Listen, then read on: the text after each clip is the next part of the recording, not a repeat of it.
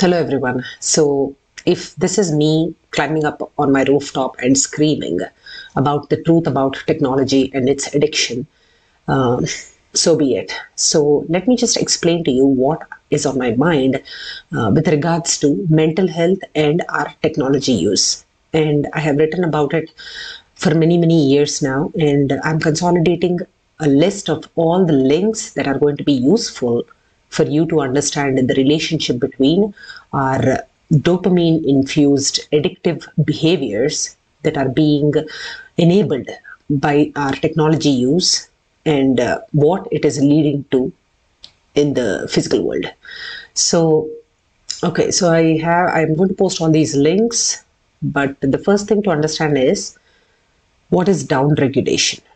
You know a lot of us have become screen suckers uh, and why is that?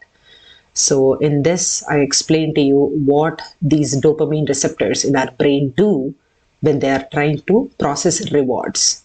Um, like just like in a casino what happens is you're constantly looking for stimulation and our ability to feel pr- pleasure decreases as we keep on achieving one goal after the other. And that is the psychology behind video games as well. You know you are aiming for 100 points but once you achieve the 100 points you are aiming for more 200 300 400 yesterday you were happy with 500 but today you're not even happy with 1500 points. So how does that happen? That is because of down regulation. Okay.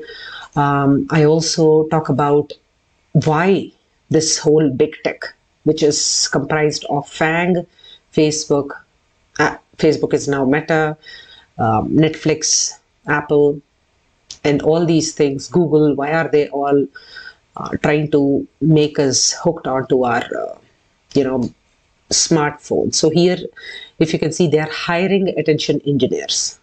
Okay? They already know the harm that is happening but they still continue to do whatever it takes to keep their bottom line uh, alive.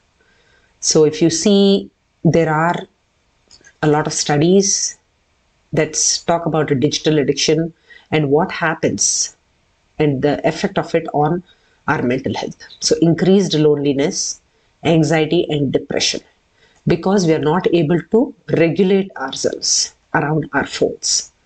Okay, it is very, very similar to opioid addiction.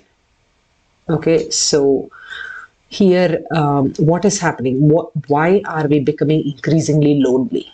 You know, I write about kids you know some of my students who are learning robotics and coding with me they talk about uh, playing games with strangers online and sometimes their self-esteem is being hit because if the partner uh, is not doing good in the game, they say, Oh, just go kill yourself, man. You're so bad at this, or I don't want to partner with you to play this game, or something like that. So it's just uh, very detrimental to the self esteem of children.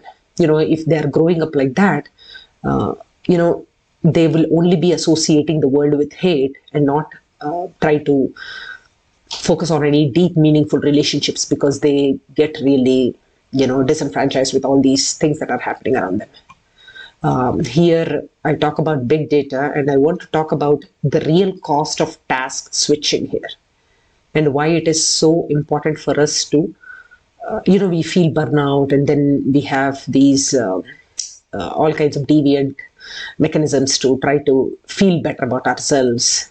You know we are not focused on one thing or we are just trying to do too many things listen to music while doing something some important work at work. You know it's just too much um, so if you want to find out if you have a digital addiction problem there are specific ways you can find out you know it's called uh, the this uh, you know phantom phone vibration even if your phone is not going off, you feel like, you know, and then nomophobia. Nomophobia is the fear of uh, missing out on your cell phone. So these are real, real problems.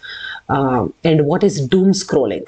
Doom scrolling is constantly scrolling, even though there is nothing. And that is how these uh, phones are also uh, enabled, right? You there is no bottom for the internet. What about this?